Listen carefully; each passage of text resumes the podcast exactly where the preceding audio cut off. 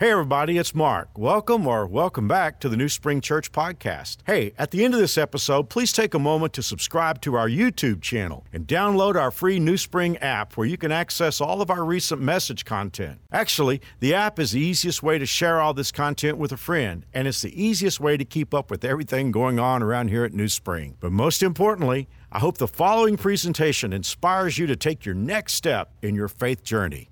Enjoy. Got stuff you need to work on this year, this January? Let me ask you again do you have stuff you need to work on? So do I. Our series is called I Wish I Could Blank, and we haven't filled in that blank because there's probably a lot of things that you and I could put in that blank. I asked the question last week what's in your blank? But I want to ask you this to think about this as we get ready for this message today. This whole series is going to be a partnership. So, if you're accustomed to going to church and kind of patching into the preacher and just kind of letting him uh, give you everything you need to know, that it's not going to work in this series for sure because I'm going to supply the principles. For me, I'm a big principle person. Principles are God's, uh, God's powers that He has spun into the universe that work in any situation. So I'm going to supply the principles, but you're going to need to bring the questions as in, as if to say, how does this work in my life and what do I need in my life? And also, you're going to have to supply the application. So it's going to be a workshop, both of us working together. But last week, if you were in the service, you know that I shared with you three verses that kind of communicate the journey that we're going to be on. And I've, in, I've encouraged you to memorize those verses, but let's go over them right now. The first one is where change begins for the Christ follower. Philippians 4:13, I can do all things through Christ who strengthens me. And when the Bible says all things, it means all things that are available to us. I can do all things through Christ who strengthens me. But here's the thing we're going to discover as we begin this process or processes of change in our lives, we're going to realize that oftentimes the destination is a long way away. And we're just dealing with the actions that we need to perform today. Well, here is a great verse. Because along the way, as you're going forward and as you begin to experience the headwinds of change, it's going to be important for you to remember Proverbs 16:3, which says, Commit your actions to the Lord, and your plans will succeed. In other words, I can't control the success of the plan. All I can control are the actions that I perform today. But the Bible says, Commit those to the Lord. This is not I mean, if you don't know Jesus Christ as Lord and Savior, you are kind of on your own here. But if you know Christ, if you're God's daughter, if you're God's son, then you're not in this by yourself. And so, whatever actions you need to do today that will take you toward the goal that God has for you, then you want to commit those actions to the Lord and leave the success of the plan to God. Because the Bible promises if you will commit your actions to the Lord, He will make your plan succeed. And then I, I think this is the last bracket of these three verses. In 2 Timothy chapter 1, verse 7, the Bible says, God has not given us a spirit of fear and timidity. Last week I tried to share with you how I see the distinction between fear and timidity. Fear is, I'm not going to start. I've just had too many things go wrong. I've tried this before and I failed. So I don't even want to think about it anymore. Whatever it needs to go in that blank, I wish I could this or that. I'm not even going to try. That's fear.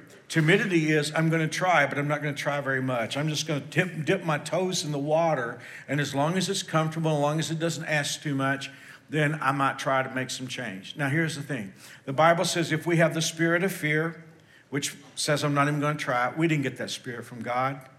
We got that from the father of lies.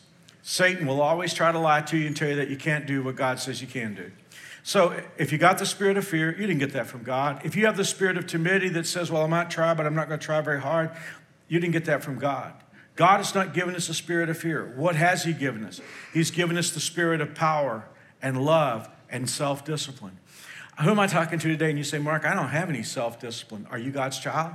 God says it's there. God says it's deep inside of you. And so we need, to, we need to think about those three verses. I can do all things through Christ who strengthens me. Commit your actions to the Lord and your plan will succeed. And God has not given us a spirit of fear and timidity, but of power and love and self discipline. And last week, and I'm not going to spend much time in review because I got a lot to talk to you about today. Last week, we said that most people fail. You know, New Year's resolutions in January, failed by March. Most people fail because of two reasons. Number one, they see a time of change like January as a season of discipline that follows a season of excess. And we said the whole problem is what we think might, what people might think would cause success is the very thing that caused us to fail. We see change as a season. Hey, change can never be a season, not real change. Change has to be a way of life. And that takes us to the second reason why people fail and the big one. And that is that most people see uh, what needs to be fixed in their life in an, on an a la carte basis. I, I need change over here, I need change over here, I need change over here. So I've got to have an independent plan or an app for all those changes. They don't understand the reason they're failing is interrelated. And we said last week, this is true for businesses, this is true for, for teams, it's definitely true for individuals. We have, to, we have to have a culture. We have to have internal settings that deal with everything. You show me any successful business, I'll show you a successful culture.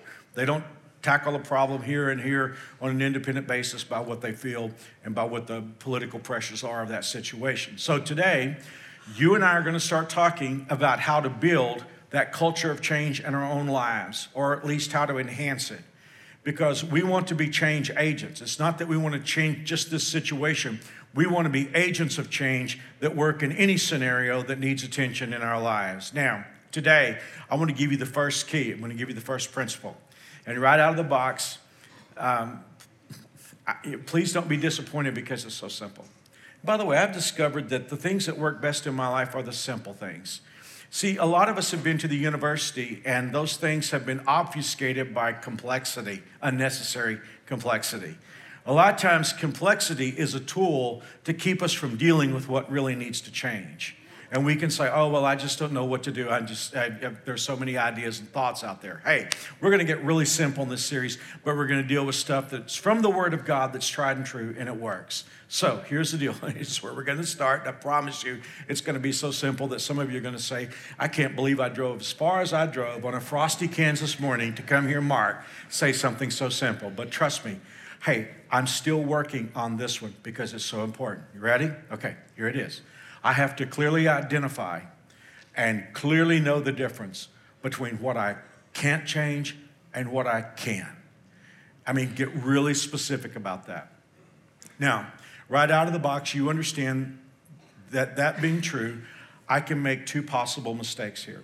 And the first one is I make the mistake of believing that I can change what I can't. And I don't know if any of you are there, but this is just kind of Mark's issue. Like I said, I got a lot of stuff I'm going to work on, and I kind of see this is this this is kind of freaky, but I'm on stage talking, but I'm like sitting here in the front row listening to the message because I assure you nobody needs this, especially this first part, more than Mark. Believing I can change what I can't. Now, what are the results of believing you can change something that you can't? I'm going to find out how many soul brothers and soul sisters I have here today because this is my issue. The first thing that happens when you believe that you can change something that you can't is anxiety. Anxiety. Let me ask all of you who deal with anxiety. I have an anxiety disorder, so I've been diagnosed by experts. Do you have anxiety over what you can change or what you can't change? We all know. You have anxiety over what you can't change. Hey, if you have anxiety over something you can change, you don't have anxiety, you're just lazy. That's a fact and you can get up and do something about it. That's not anxiety, that's just laziness. No, no. Our anxiety comes over stuff that we can't affect, and we worry about it. Well, another problem that comes from believing you can change something you can't is misdirected or even wasted energies. I want to talk to young adults, especially right now, but I guess it's probably true for, for all of us here, but especially young adults, and, and more than anybody, young parents. Please listen to me. You only have so much time. We live in a world today where there's so many pulls on us that a lot of us don't have any margin left. And a lot of that is we're being chased by ghosts that don't exist. We're feeling pressures from the culture. We're feeling, we have the pressure to be a good parent. You have the pressure to be a good employee. And, and, and from time to time, we can actually feel pressures that aren't there. And I know about this. I, have had the privilege of being your pastor for almost 37 years. And I got to tell you what, the dream pastorate is New Spring Church. You guys have never put pressure on me to perform any up to any expectations. You did not make my family live in a glass house, and I will love you forever. So many times people will say to me, Mark, we love you because you're authentic and real and you're pretty transparent. And I got to tell you this, that's not to my credit, that's to your that's to your credit. You have allowed me to be a real human being. You have not You've not forced me to live up on a pedestal. So I got to tell you, this church has never put pressure on me But, the, but I feel myself under constant pressure because I supply the pressure. In fact, I know our board is always like, Mark, don't put so much pressure on yourself. And, and that's what happens with a lot of us. We put a great deal of pressure on ourselves to fulfill expectations that nobody really has for us. You only have so much time, you only have so much energy, and this is such an important concept in 2022. You only have so much emotional and mental bandwidth. And so it's really important for us to not invest those things, time, energy, and emotional bandwidth, into things that lead nowhere.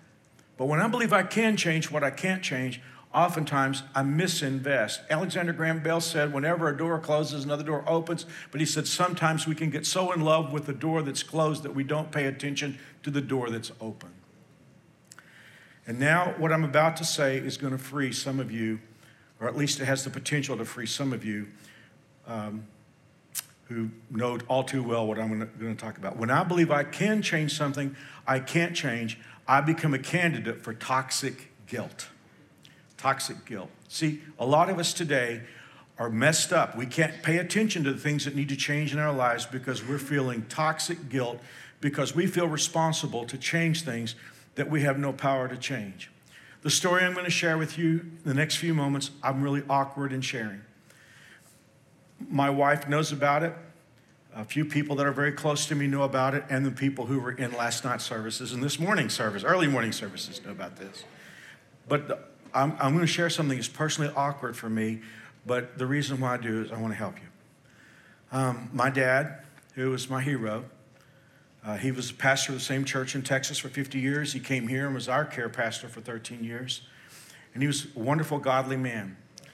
Unfortunately, dementia came at the end of his life. My parents set things up so that I would make all financial and major decisions for them when they got to the age where they didn't feel like they could do it anymore. So that means the care, the decision making care for my dad in his last months of life fell upon me. Now, I don't know if any of you have dealt with elderly parents who were memory care patients, and some of you are in the healthcare industry and you know all too well what I'm talking about. But m- my dad got to a place where the decisions weren't between good and bad, they were between bad and worse. There were no good decisions. And it fell upon me to, as I said, make all those decisions for him. Of course, he had gotten to the place where it wasn't just a matter of memory, he got to the place where dementia began to eventually affect his physical functions, even things like walking, because all of a sudden he could just fall. And it got to the place where he had to be somewhere that he did not want to be. It was a great facility, but it was just not where he wanted to be. And I would wake up in the middle of the night and I felt like I was failing my dad because he couldn't be happy and then he passed in July of 13. And I would rack my brain. I would wake up in the middle of the night and I would say, Surely I could have done something different. I could have done something different. And it would just eat me up. And my mother would try to tell me, Mark, you did everything you possibly could. I'm so thankful for all you did, but I would still flagellate myself. I still beat myself up because I'm thinking, Surely I could have come up with some other answer. Didn't know what that answer was. My sister would say, Mark, please don't do that to yourself. You've done everything you could possibly do for dad. And the person who knew most about it was Mary Alice. And Mary Alice would say, Mark, please don't do this to yourself.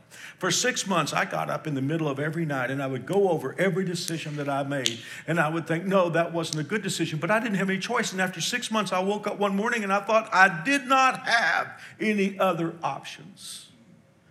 But I still had the toxic guilt. And maybe it was just part of grief, I don't know. But it took me a long time to get over that. And all I'm saying to some of you today is the reason why you're paralyzed in, in, in the spot where you are, just, just give yourself the space of understanding that if you hold yourself accountable for things that you have no change, no power to change, and obviously as Christ followers, we can always pray, and prayer is a powerful tool, but prayer is a great place to just leave things with God that you can't change. And don't put the pressure on yourself to do it. The second mistake, and you know already where I'm going with this, it's believing that I can't change what I can. Now, I don't know why I'm doing this at New Spring because you guys are not traditional Christians, but I know a lot of people watch us online, and you can be in a traditional church. That's how I grew up. I grew up in traditional Christianity. And I'll tell you what, traditional Christians are really good at making up doctrine. And it goes something like this I'm going to take my dysfunctions and I'm going to put them in a mixing bowl and I'm going to mix in a little scripture and I'm going to stir it up and I'm going to turn my dysfunctions into spiritual.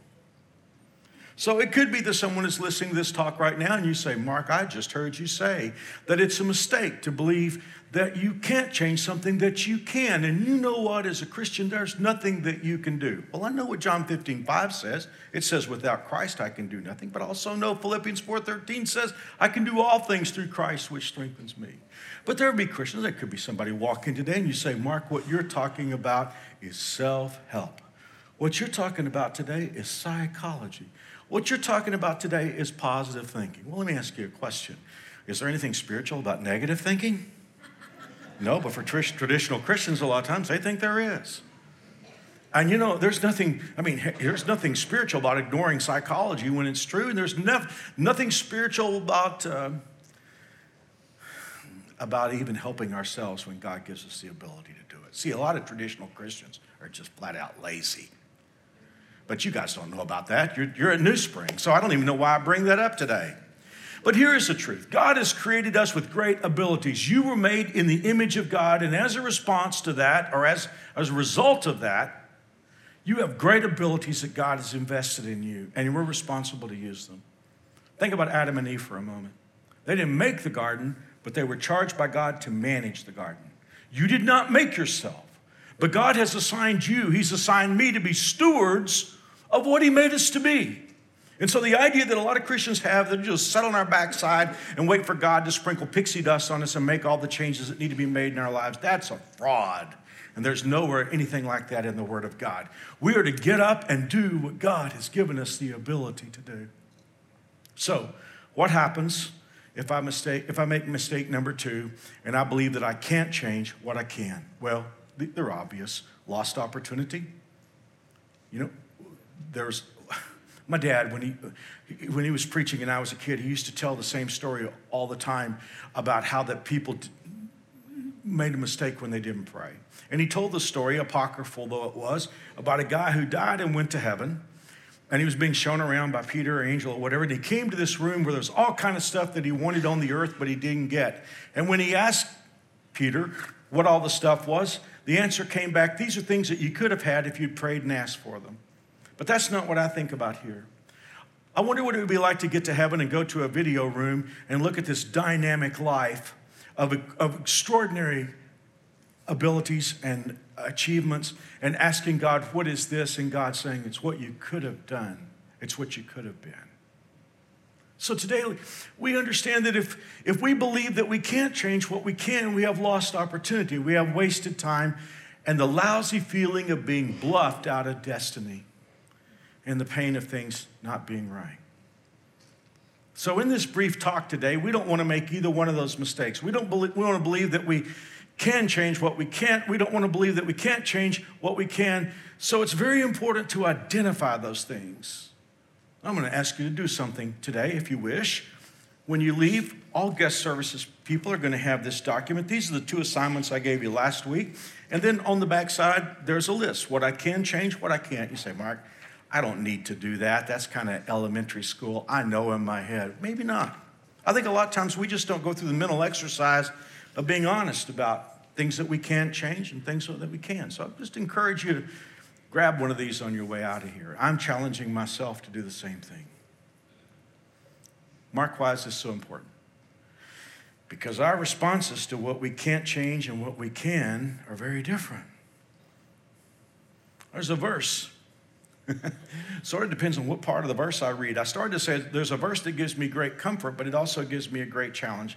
I hope you fall in love with it like I have. Deuteronomy 29 29. The Lord our God has secrets known to no one. We are not accountable for them. But we and our children are accountable forever for all that He has revealed to us. So, in other words, there's stuff that I don't understand, there's stuff that's, that's secret to God. I'm not accountable for that. But I am accountable for all the things that God has revealed to me. Forgive the personal note. I hope I'm a kind boss. I think I am. I think the record would show that. I, I have over 100 people on my staff. I don't know how you evaluate or think about my job. Most of you know me as a communicator, but for the other five days of the week, I lead a large organization. I joke when I'm doing talks for leaders, I joke that I'm a head coach for five and a half days and I'm starting quarterback for a day and a half. That's kind of my job. But even though I would, I would think that I'm a kind boss, I, I am freakish for quality and I'm freakish for excellence. Too much personal information. I remember when I was very young, in my early 20s, mid 20s perhaps, I was in the Dallas Fort Worth area, where was my home area, and I went to a conference for leaders. And this particular session was being led by one of the most prominent psychiatrists in Dallas. And when he began the time that we had together, he passed out legal sized mimeograph sheets of paper that had designs on it, just, just sort of mimeographed designs. And he said, Hey, when you get these, he said, just sort of doodle on them for a few minutes. And then he said, They're like psychological keys that correspond to these designs. And he said, We'll walk through these together and we'll have a little fun with it. I don't remember what all the designs were, but one of them was a grid. There were more than nine squares. I don't remember how many squares there were, but it was a grid. And when he got to this grid, he said, Okay, let's talk about what you doodled on this. He said, This grid is about competition. And he said, If you drew anything other than X's and O's, your mind just didn't pick it up. So just disregard it. But he said if you drew X's and O's on it, then you synced up with this and you understood this is about competition. He said if you drew X's and O's on a random pattern with no winning game, you do not like competition. You will avoid competition. He said if you drew X's or O's as a winning game, either horizontally, vertically, or diagonally, you love competition. I never forget, he said, I've only seen this a couple, maybe three times in my career. But he said, in case anybody filled up the entire graph with all X's or all O's, you will do anything to win. And I looked down at my page and it was a field of X's. That's a fact. And that's what I'm like. I'm just, I'm just the most intense person in the world. I've tried very hard to mitigate that through the years as a leader. But when I became leader of our church almost, well, a long time ago, it was a smaller church and very traditional. And there was so much that needed to be changed, and I didn't have the team around me to help me with that at that time. I had some good people, but it was a very, very small team. I think the first Christmas staff luncheon I had was in a booth at Amarillo Grill. There were four of us, and one of them was Mary Alice. So in those days, we just didn't have the team, we didn't have the opportunity. I knew I would lose my mind if I did not deal with that, and on top of that, I'd wear everybody else out around me. So all these years, if something was within our if, if, if, there was something I could do about the change that needed to be made, I would give all my attention to it. If, on the other hand, there was nothing I, do, I could do, I had to let it go. Now, i might make some notes over what I would, about what I would do if I had the opportunity. Now, prepare myself for it. But I had to put it out of my mind if there was nothing I could do about it. Now, once we crossed the threshold to where there was something we could do about it, I went from zero to 60. And after all these years, I'm still that way. If there's nothing I can do about it, I can't worry about it today. Again, you only have so much emotional mental bandwidth. So, with that in mind, I want us to roll up our sleeves and go to work. And again, I'm not going to talk about the specifics of what you can or can't change. You're going to do that. I want to give you quickly some categories of things that we can't change. And then I'll give you some categories quickly of things that we can change. So here's what you can't change. Number one, you can't know the future. That will never change. You can be the most brilliant person here, but you cannot know the future. What are there, three games today? We don't know who's going to win. And more than that, you don't know what tomorrow is going to bring for you. I can't change that. I don't know the future. But here's what I do know I know what Jesus said about it. In Matthew 6 34, he said, Don't worry or be anxious about tomorrow. Tomorrow will have worries and anxieties of its own. Sufficient for today is today's trouble. Jesus said, Mark, you can't change tomorrow. Don't, it's one of those things you can't change. There's no sense worrying about it. And it's also where one of our verses comes in. Proverbs 16:3, commit today's actions to the Lord, and the plan will succeed. He will make your plan succeed. That's the future. Number two, you can't change the past. In all my years of pastoring, which now are, I can't believe that I'm saying this, 45 in all my years of pastoring, I have met so many people who were paralyzed and not making changes they need to make today because of something that they did or something someone did to them in the past. And when you might ask why they weren't making strategic moves that would advance their lives, they would say, Well, something went wrong in the past, or I did this in the past. You cannot change. Listen to me, please. You can't change the past. None of us can. You say, Mark, I just, I've made such a mess of my life. How many of us are paralyzed today from going forward because we feel like we made a mess? We missed an opportunity. There was stuff we could have changed in the past and didn't change. And now we feel like, okay, I missed the bus. Listen to the word of God. The faithful love of our Lord never ends. His mercies never cease. Great is his faithfulness. His mercies begin afresh each morning. There's a reason why I use that verse. Because we Christians have a way of translating things on the fly. And here's the thing there's, there's another word that we sort of supply for Lamentations 3.23. And we tend to supply in our mind the word grace. His grace is new every morning. Is that true? Sure is. But that's not what the Bible says there. The Bible says his mercies are new every morning. You know the difference between grace and mercy? Grace is God giving you what you don't deserve. Mercy is God not giving you what you do deserve. And isn't that wonderful that the Bible chose the word mercies there? Why is it important that His mercies are new today? Because I screwed yesterday up. I made mistakes yesterday. I got stuff wrong. I made mistakes five years ago. I sinned against God five years ago. But you know what? God never wants that to hamper you from starting today because He said His mercies are new today. He's got brand new mercies for you today, even though you failed yesterday. Hmm.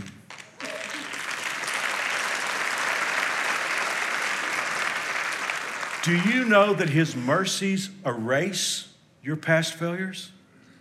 Thing I love best about God is He's He's the only one who will let you start completely over today. Even the people who love you the most will remember how you failed yesterday. But God says He will put your sins as far away from Him as the east is from the west. Someone will say to Mark, Are you sure? Say to me, Mark, are you sure? 1 John 1 9, if we confess our sins to God, He is faithful. He will keep His promise. He will do what is right. He will forgive us our sins and purify us from all our wrongdoing. But I know how some of us think. Because, see, here's the deal we know stuff about ourselves that nobody else knows. We know thoughts that we thought. We know things that we did that we would be ashamed to tell even those people that are most forgiving in our lives. And somebody would say, Mark, you don't know what I did. What I did was so bad, God cannot forgive. 20 years ago, I had an abortion. Five years ago, you know, someone might say, I cheated on my spouse. Someone could say, Mark, I, I blasphemed God and said horrible things that came out of my mouth. And surely God cannot forgive that. I want you to listen to the word of God. This is a really important text. The Bible says if we say we have fellowship, in other words, fellowship there means something in common. If we say we have something in common with God, yet at the same time we live in darkness, darkness there means lies. In other words, if we're not honest about what we've done, Yet at the same time, live in darkness, we are lying both in our words and our actions. But if we live in the light, in other words, if we live in truth, if we're, if we're living in honesty, if we're living in self honesty with God, if we live in the light just as He is in the light, then we have fellowship one with another. And look at this the blood of Jesus, His Son, purifies us from what's the next word, New Spring? Every sin, even mine, even yours. You can't change the past. If you've done something wrong in the past, put it under the blood of Jesus and get started today. And now I go to a very sensitive place, and I know it's sensitive, and I'm concerned about it before I go there, but I want to help. Someone can say, Mark, it's not what I did wrong. I've done wrong. I'm a sinner. But what has paralyzed me is what someone did to me. A long time ago, somebody did something to me, and it's become a reason for me not going forward. I am sensitive to that. I would never say anything that made light of whatever it is that is back there in your past. But I do know this I know that the pain of yesterday, of what someone has done to us, if I have too much focus on that, I can lose opportunities. And by the way, who among us wants to live in the shards of broken glass? The Word of God says in the book of Philippians, chapter 3, verse 13, This one thing I do is to forget what is behind me and do my best to reach what is ahead so I run straight toward the goal. I can't run toward the goal if I'm looking at how I've been hurt or what someone has taken from me in the past. I do not want to give that person that much power because if I can't go forward today because of what someone has done to me in the past, not only have they hurt me in the past, I have given them inordinate power to keep me from living out what God has for me. You can't change the past, but you don't have to change the past. Put it under the blood of Jesus Christ. Well, here's the third thing. Not only can we not change the future or know the future, we can't change the past, we can't change somebody else. You know, a lot of us today are dealing with great stress because we love somebody and we really do believe deep down inside somehow we can change that person. I want to, please hear me. You cannot change your husband. You cannot change your wife.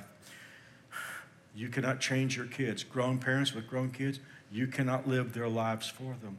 You're not accountable to live somebody else's life. We can do what we can do to be a good Christian, a good parent, a good friend, but at the end of the day, you cannot affect somebody else's will. Listen, not even God will change someone's will. You cannot change someone else. Okay, let's flip this. We need to end this message because I'm already five minutes into overtime. What are the categories of things that we can change? Okay, get honest today. Go home, talk about what you need to change, what's in your blank. There are three things that you can do. And this first one, I know it may come out of nowhere, but, but hear me out. We can study. Here's what I've discovered any change that needs to happen in my life that's serious and that's life altering, it takes, it takes truth to make that change. Like, like for instance, I, I, I need to work on nutrition. Well, I, I, know that there are sources that are trustworthy that I can trust on nutrition, and I have to study. And I, well, here's one of the things I've had to, to, to learn.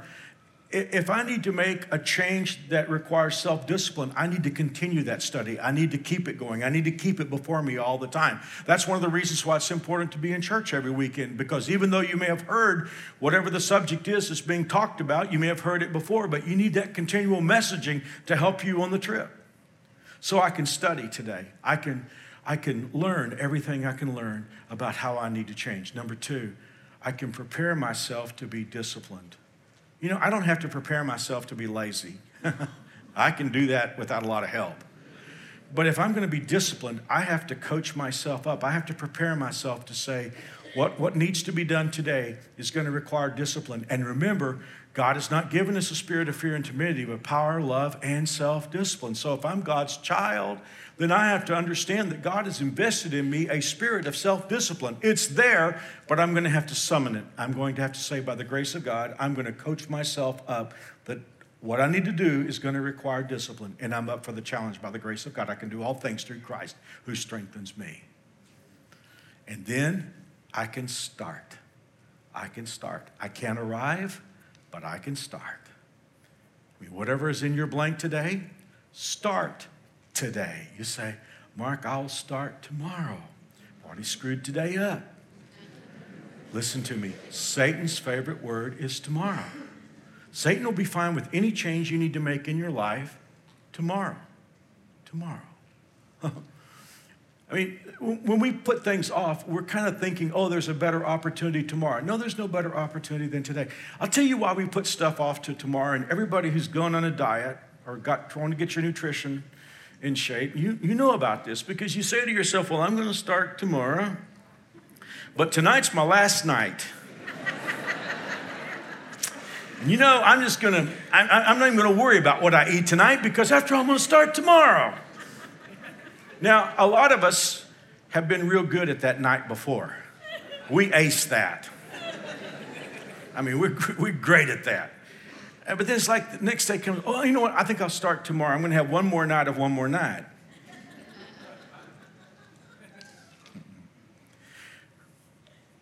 Why is it we say to ourselves, I'm going to start tomorrow? Because we say to ourselves, I'm still going to change, but starting tomorrow takes the pressure off. But the pressure is what we need. We, we need that pressure, and that pressure, you know, that kind of impetus that causes us to want to do great things. It leaks if I start tomorrow the passion is leaked out. It's kind of like a, an airplane losing altitude on takeoff. So I to encourage you, start today, whatever needs to happen. And I'm preaching to myself too. Start today, no excuses. And you say, well, Mark, I can't really start today because it would be just such a tiny beginning. All I could invest in it is six hours. Be just a tiny beginning. There's a verse I love Zechariah 4, verse 10 Do not despise small beginnings, for the Lord rejoices to see the work begin. Is there something in your blank that is God's will for your life? Then start today. It may be a small beginning, but the Bible says God is into small beginnings. He just loves to see us get started. Thanks for being here. I'll see you next weekend. Once again, thanks for listening. If you live in Wichita, the surrounding area, we'd love for you to engage with us in one of our weekend services. For directions, service times, and information about our incredible kids and student environments, visit us at newspring.org. One more time, newspring.org.